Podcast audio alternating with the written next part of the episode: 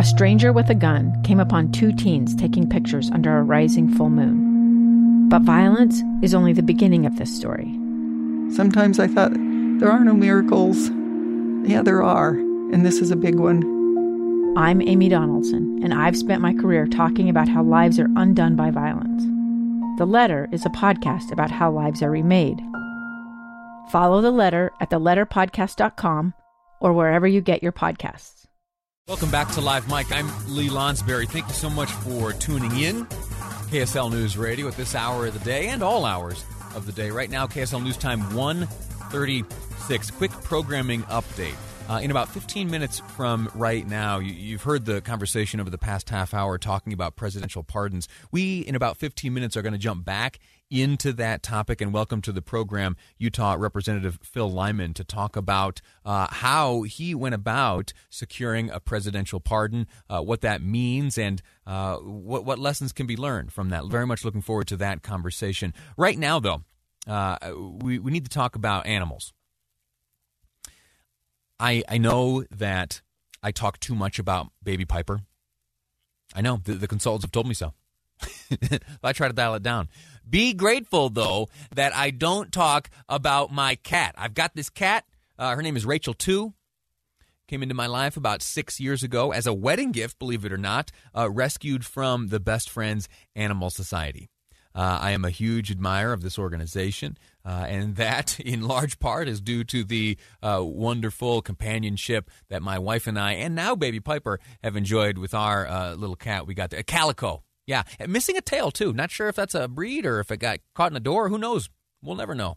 Uh, but very grateful to uh, Best Friends Animal Society for you know being part of bringing that little creature into our life. There was a a news brief that came out the other day from the society uh, that talked about how the organization, Best Friends Animal Society, uh, says it's closer now uh, than ever to being a no kill place. Now, what does that exactly mean?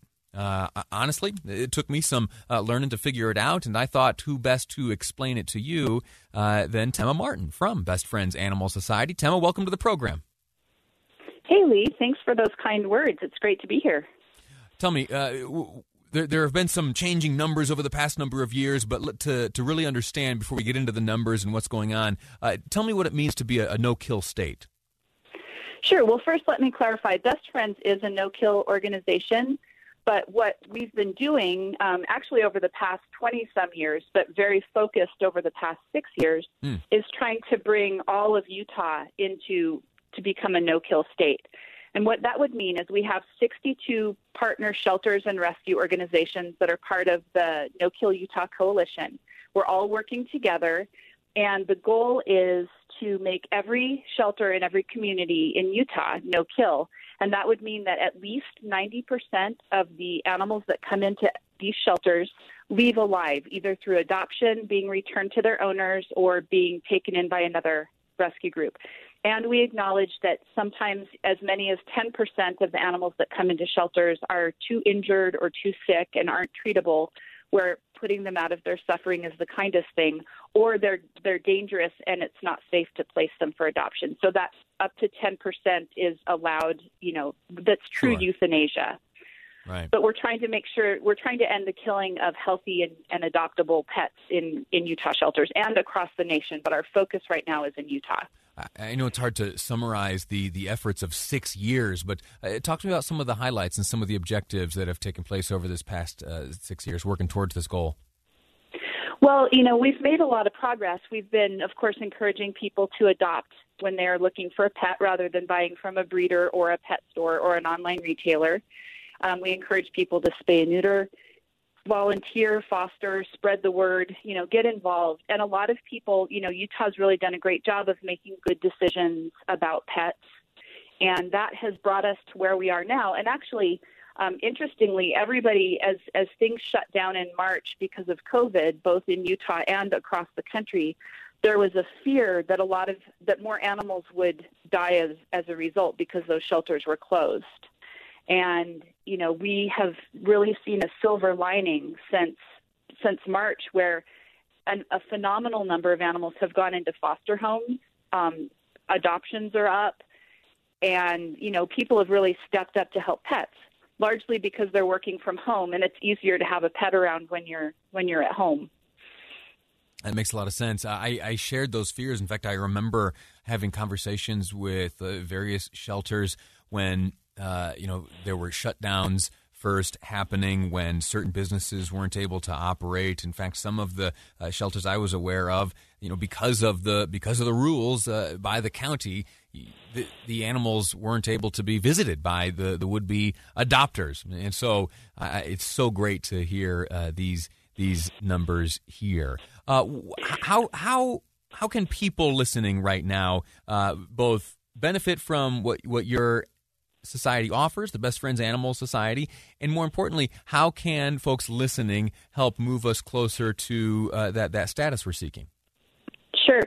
Well, one really cool thing that came about as shelters adapted and kind of pivoted and found ways to innovate adoptions right after they shut down is because the animals are in foster homes now, organizations are doing virtual adoption. So when you go to adopt a pet now, you get online and you're on a video chat with the foster parents and the pet and an adoption counselor and you get to learn more than ever before about these animals because they're living in a home. So people know who they get along with. They know how they walk on a leash if they're a dog. They know their likes and dislikes and any funny quirks. And so it's really a great time to adopt because you're getting to see that animal in a home rather than in a cage or kennel. And they're often sitting on the couch next to the foster parent or on the bed or doing cute things. So adoptions have really um, done well because of these changes in how the process is. So what we ask people to do is go to your local shelter you can, um, you know, foster if you're not ready to commit to adopting. You can, um, you know, if you are ready to adopt, look at what's available. You can go to petfinder.com, which is a, a database that starts locally. You put in what you're looking for in your zip code, and it'll show you, you know, dozens or hundreds, or depending on, you know, it spans out regionally and nationally, thousands or hundreds of thousands of animals that are up for adoption. So it's a great place to start looking. Um, and and we really do. These animals are not only not only are you saving a life, but what they give back to us, especially during this really difficult year, is you know they lower blood pressure, they reduce anxiety and depression. Having an animal around is really good for us. So it's a fantastic time to adopt. We also ask people to, um, there are communities in Utah that still have a life saving gap, which means they are not to that 90% threshold. So reach out to your local shelter to, to adopt or foster. And the group of animals that really, really needs our help more than cats more than dogs. We, we need to save more cats, but particularly community cats that are free roaming or sometimes known as feral cats. So you can learn how to help feral cats by going to utah.bestfriends.org, and you can get involved in trap, neuter, return, where you trap them, get them spayed or neutered, vaccinated, and ear tipped, and then they can go back where they were.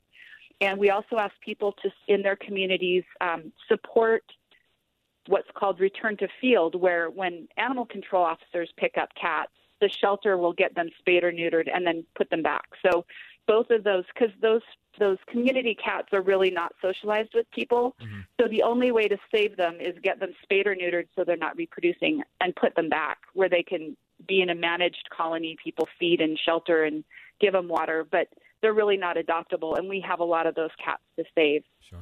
We're speaking with Temma Martin with Best Friends Animal Society. Uh, final question. It comes via a texter, and I don't understand the, the background here, so I'm just going to give it to you as the texter sends it in. Uh, when will vouchers for feral cats be back? what, what is that, a voucher? What do they, what do they mean?